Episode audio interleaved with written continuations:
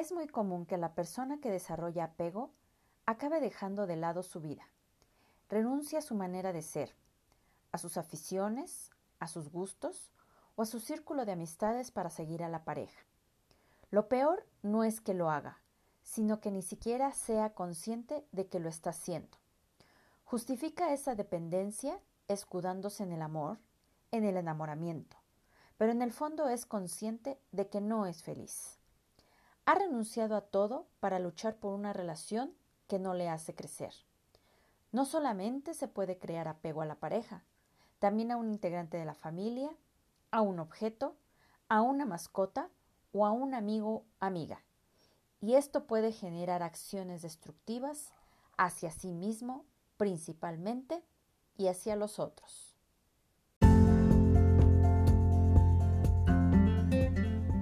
Escuchando Atiende a tu corazón con Lilia Miranda, en donde aprenderás a descubrir e identificar todo lo relacionado con tu mundo emocional para vivir una vida feliz y en plenitud.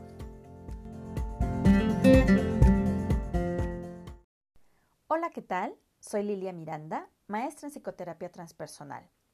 Estoy aquí para darte información, tips y sugerencias. Antes de comenzar con este gran tema, me gustaría enviarte un abrazo lleno de muy buena vibra y energía positiva para que empieces o continúes tu día con mucho ánimo.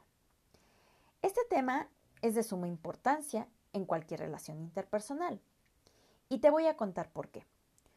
Como lo mencioné en la introducción de este episodio, el apego es una situación que nos lleva a depender emocionalmente de otra persona, objeto e incluso de una mascota, que trae por lo general acciones destructivas. Es un vínculo obsesivo que se fundamenta en cuatro creencias falsas. La primera es que es permanente, la segunda, que te va a hacer feliz, la tercera, que te va a dar seguridad total y que dará un sentido a tu vida. Cuando tienes un vínculo de este tipo, no estás preparado para la pérdida y no aceptas el desprendimiento. ¿Te ha pasado alguna vez? Es probable que lo hayas vivido y ni siquiera te hayas dado cuenta o que lo hayas identificado con el paso del tiempo. El apego emocional surge a partir del miedo, de la manipulación y de la inseguridad. El miedo se puede manifestar de muchas maneras. Una de ellas es el temor a perder al ser u objeto querido y quedarnos solos o solas. Sí, así es. Hay muchas personas que le temen a la soledad, cuando en realidad estar solo puede permitirte encontrarte a ti mismo. Ese temor que tú estás sintiendo, tal vez a perder a esa persona, ya sea que te rechace o te abandone, te hace renunciar a ser tú misma o tú mismo para complacerle.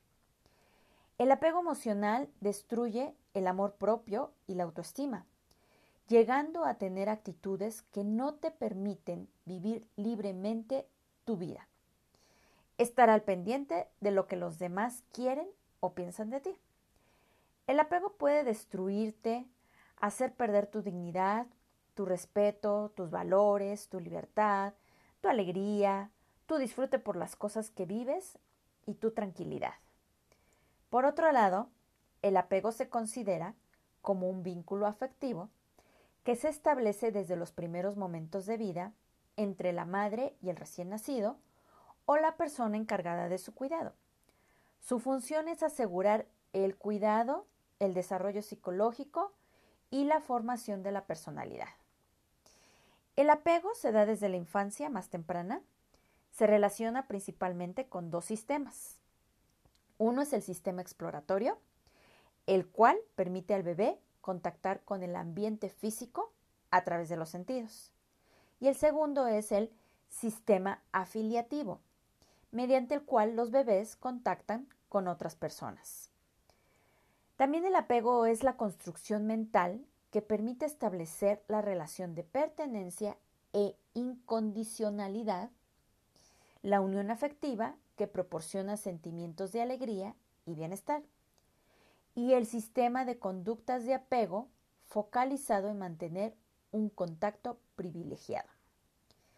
Bueno, John Bowley, psiquiatra y psicoanalista infantil, después de realizar estudios con niños que tenían en casas de hogar por haber sido robados y con niños que habían sido separados de sus madres a edades tempranas, concluyó que la capacidad de resiliencia de los menores estaba influenciada por el vínculo formado en los primeros años de vida. En este sentido, el tipo de relación que se establece entre el bebé de pocos meses y su cuidador es determinante en la conducta y desarrollo emocional posterior. El estilo de apego establecido durante la infancia puede ser visible en los miedos o inseguridades del adulto y en la manera de afrontarlos. Déjame decirte que también existen varios tipos de apego, los cuales se originan en la infancia a partir del tipo de relación que tiene el bebé con su madre, padre o cuidador primario. Y de ahí se genera el comportamiento que tiene de adulto respecto al tipo de apego hacia las demás personas con las que se relaciona. Te quiero aclarar que los apegos no son malos, siempre y cuando se haya recibido de niños una atención, cuidado, reconocimiento, comunicación asertiva y amor de parte de los padres o los cuidadores principales. En caso de que esto no suceda, se desarrollará un tipo de apego que nos afectará de manera destructiva en nuestra vida de adultos. Aquí te van los cuatro tipos de apego. El primero es apego seguro. Este tipo de apego está caracterizado por la incondicionalidad. El niño sabe que su cuidador no va a fallarle. Se siente querido, aceptado y valorado. La persona que reciba muchos cuidados y seguridad desarrollará este tipo de apego. Debe tratarse de una persona atenta y preocupada por comunicarse con el bebé o recién nacido, no solo interesada en cubrir las necesidades de limpieza y alimentación del bebé. Los niños con apego seguro manifiestan comportamientos activos, interactúan de manera confiada con el entorno y hay una sintonía emocional entre el niño y la figura vincular de apego. No les supone un esfuerzo unirse íntimamente a las personas y no les provoca miedo el abandono. Es decir, pueden llevar a una vida adulta independiente, sin prescindir de sus relaciones interpersonales y los vínculos afectivos, claro. Este sería el apego ideal que todos necesitaríamos desarrollar. Bueno, el siguiente apego, el número dos, es apego ansioso y ambivalente. En psicología, ambivalente significa expresar emociones o sentimientos contrapuestos, o como se le conocen mejor, encontrados, lo cual frecuentemente genera angustia. Por eso, en el caso de un apego ansioso ambivalente, el niño no confía en sus cuidadores y tiene una sensación constante de inseguridad de que a veces sus cuidadores están y otras veces no están. Lo constante en los cuidadores es la inconsistencia en las, en las conductas de cuidado y seguridad.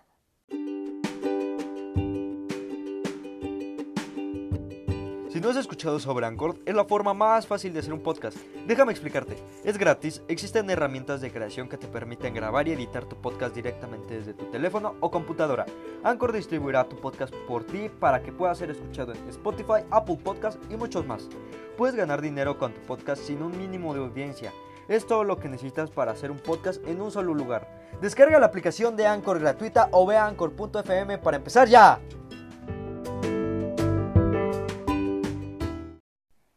Las emociones más frecuentes en este tipo de apego son el miedo y la angustia exacerbada ante las separaciones, así como una dificultad para calmarse cuando el cuidador vuelve. Los menores necesitan la aprobación de los cuidadores y vigilan de manera permanente que no les abandonen.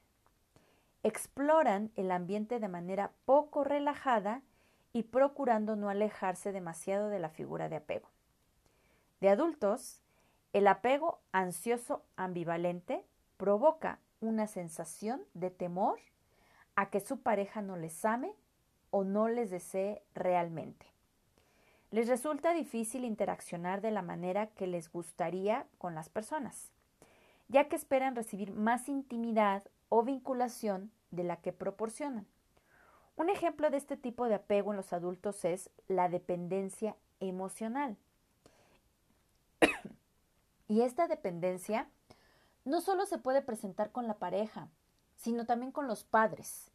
El miedo a que muera uno de ellos o con los hijos, a que se casen o se vayan a vivir lejos de ellos o incluso en la misma ciudad, pero en diferente casa. Otra situación que aquí puede pasar es que desarrollen apego con alguna mascota u objeto, que de manera inconsciente sustituyan la presencia de la persona con la que estaban apegados. El siguiente apego es el apego evitativo. Los niños con un apego de tipo evitativo han asumido que no pueden contar con sus cuidadores, lo cual les provoca sufrimiento. Se conoce como evitativo porque los bebés presentan distintas conductas de distanciamiento. Por ejemplo, no lloran cuando se separan del cuidador, se interesan solo en sus juguetes y evitan contacto cercano. Lo constante han sido conductas de sus cuidadores que no han generado suficiente seguridad. Entonces el menor desarrolla una autosuficiencia compulsiva con preferencia por la distancia emocional. La despreocupación por la separación puede confundirse con seguridad, así que aguas, porque en distintos estudios se ha mostrado que en realidad estos niños presentan signos fisiológicos asociados al estrés, cuya activación perdura por más tiempo que los niños con un apego seguro. Estos menores viven sintiéndose poco queridos y valorados. Muchas veces no expresan ni entienden las emociones de los demás y por lo mismo evitan las relaciones de intimidad. En la edad adulta se producen sentimientos de rechazo de la intimidad con otros y de dificultades de relación. Por ejemplo, las parejas de estas personas echan en falta más intimidad en la interacción. Y por último, el apego desorganizado. Es una mezcla entre el apego ansioso y el evitativo, en, que, en el que el niño presenta comportamientos contradictorios e inadecuados. Hay quienes lo traducen en una carencia total de apego.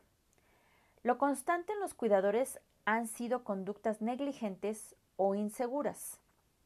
Se trata del extremo contrario al apego seguro.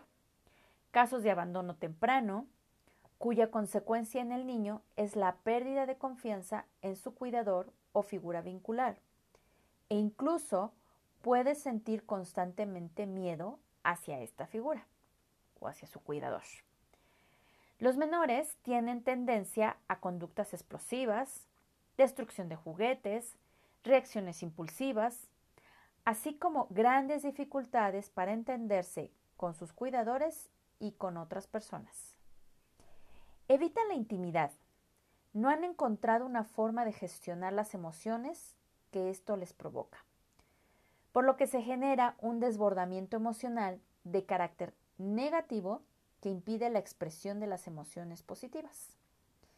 De adultos suelen ser personas con alta carga de frustración e ira no se sienten queridas y pareciera que rechazan las relaciones, si bien en el fondo son su mayor anhelo.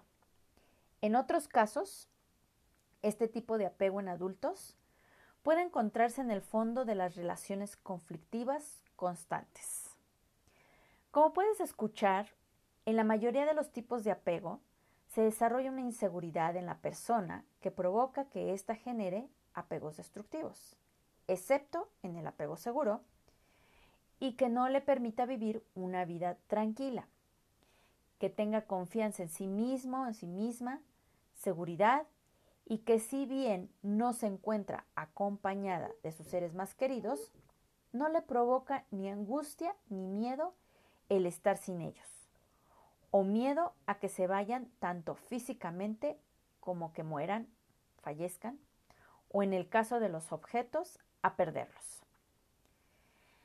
Déjame te platico que los seres humanos podemos tener 30 o 50 años y aún así mantener los mismos temores que teníamos de chicos. Quizás sea buena idea reflexionar sobre esos vacíos de infancia que llevan a los apegos neuróticos en el presente. ¿A qué me refiero a los apegos neuróticos? Pues a todos aquellos que, que no te permiten estar tranquilo, que te destruyen y que te provocan relaciones conflictivas. Es posible que en algún punto de la vida adulta seamos capaces de renunciar a ese deseo imposible de contar, de una vez y para siempre, con alguien que se comporte como la madre ideal que nunca tuvimos. Aunque el apego recibido en la infancia no fuera el más adecuado, todos podemos superar esa carencia que experimentamos en esa temprana etapa de nuestra vida. Hoy te haré una pregunta. Tomando en cuenta que todos los seres humanos hemos desarrollado apegos, es esta. ¿Tus apegos te construyen o te destruyen? Reflexiónalo. Y después de eso, es muy importante tomar acciones sobre esa situación. Una gran mayoría de nosotros tenemos o hemos tenido apegos destructivos que no nos han permitido llevar una vida libre de angustias o miedos a perder a las personas con las que tenemos vínculos emocionales fuertes hasta tener una dependencia emocional hacia ellos. Por eso mismo es bueno que sepas que esos apegos los podemos deshacer. Sí es posible encontrar una solución, claro que sí. Solo que lo primero es reconocer de qué manera te afectan tus apegos, siendo muy honesta honesto contigo, contigo misma. Una vez que hayas reconocido eso, acéptalo y trabaja con tu autoestima. Descubriendo qué tipo de necesidades emocionales no tienes cubiertas. Pueden ser necesidades de aceptación, ser tomado o tomada en cuenta, de acompañamiento, ser escuchada o escuchado, ser reconocida, reconocido, ser valorada, valorado, de sentirte comprendida, comprendido y un sinfín más. Para eso puedes considerar tener una red de apoyo de amigas o amigos para que colaboren contigo para poder cubrir esas necesidades, contemplando que en esa red de apoyo también te encuentras tú misma o tú misma. Pero ojo aquí, ¿eh? El sugerirte que tengas esa red de apoyo no significa que tengas que cubrir esas necesidades a través de esos amigos. Ellos simplemente te apoyarán. Sin embargo, no te resolverán ni cubrirán esas necesidades, ya que de otra manera no estarás deshaciéndote de esos apegos, sino todo lo contrario, los seguirás alimentando. A continuación te compartiré una serie de preguntas que puedes hacerte con el objetivo de que te sea más fácil identificar si tienes apegos constructivos o destructivos. Es una manera de empezar a hacer una lista e ir resolviendo todo aquello que no te beneficia en tu vida. Puedes, si gustas, hacer una pausa en el audio para que vayas contestándolas. O de preferencia, anótalas y cuando hayas terminado de escuchar el audio, respóndelas. Bueno, la primera es, ¿cómo actúas cuando tus seres más queridos están lejos de ti?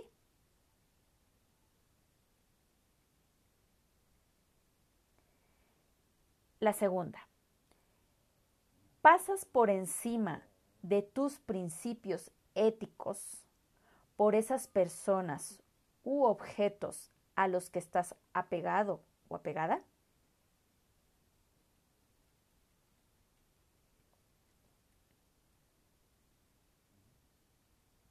La número tres, has caído en acciones dañinas hacia ti mismo o misma o a los otros cuando te relacionas con tus seres más queridos.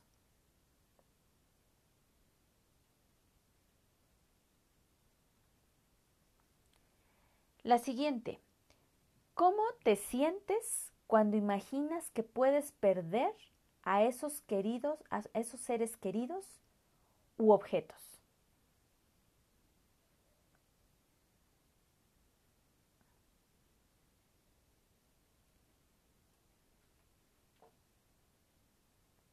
La otra es, ¿qué es lo peor que te pudiera pasar si pierdes a esos seres queridos u objetos. Y hay posibilidades de que eso que pensaste ocurra.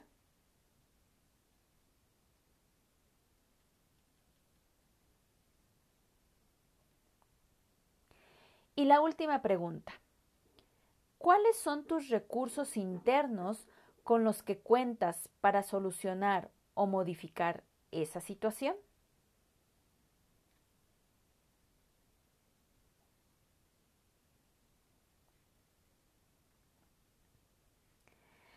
Ahora, después de hacerte estas preguntas, ya sea que las hayas respondido o no, te invito a que imagines lo siguiente. Cierra tus ojos e imagina un lugar en donde te sientas que te brinda seguridad y protección. Puede ser un bosque, una playa, un jardín, un lugar cerrado, tal vez puede ser imaginario o real que tú ya hayas conocido. Cualquier lugar que tú creas en donde te sientes seguro y protegido o segura y protegida.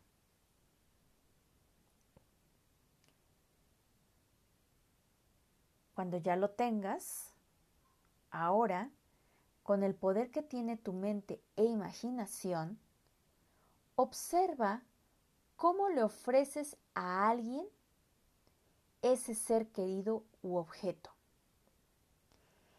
Y que al hacerlo te llena de alegría.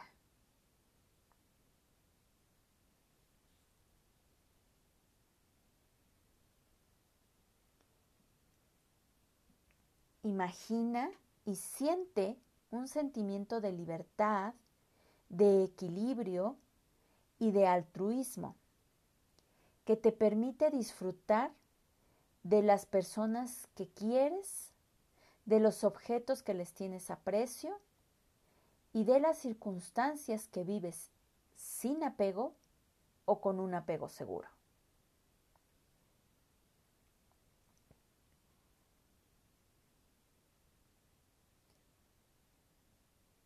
Y ahora observa a partir de esto cómo puedes cultivar una forma más sana de relacionarte contigo misma, contigo mismo y con otras personas, practicando el amor, la compasión, el gozo, la empatía, la generosidad y la ecuanimidad.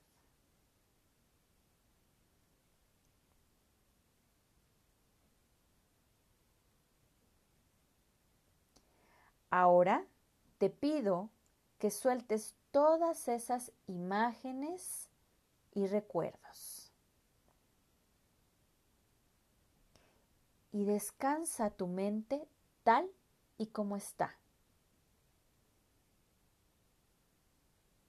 Descansa tu mente tal y como es.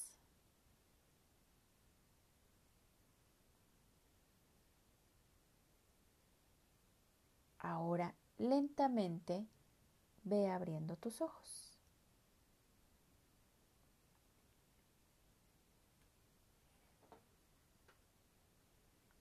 ¿Qué tal? ¿Cómo te sentiste con esta práctica? Deseo de verdad que todo esto que te presenté el día de hoy te sea de gran ayuda para ti.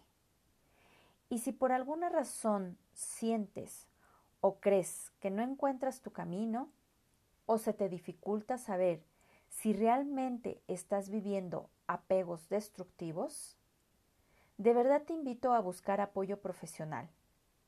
Te puedo asegurar que será muy beneficioso para ti.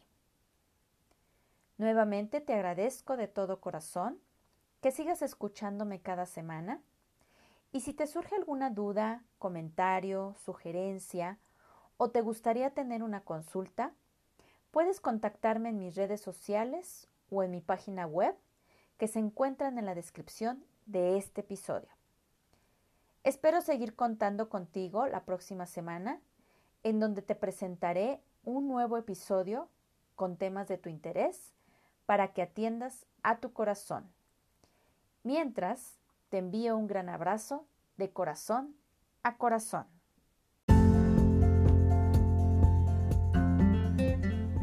Esto fue Atiende a tu corazón con Lilia Miranda.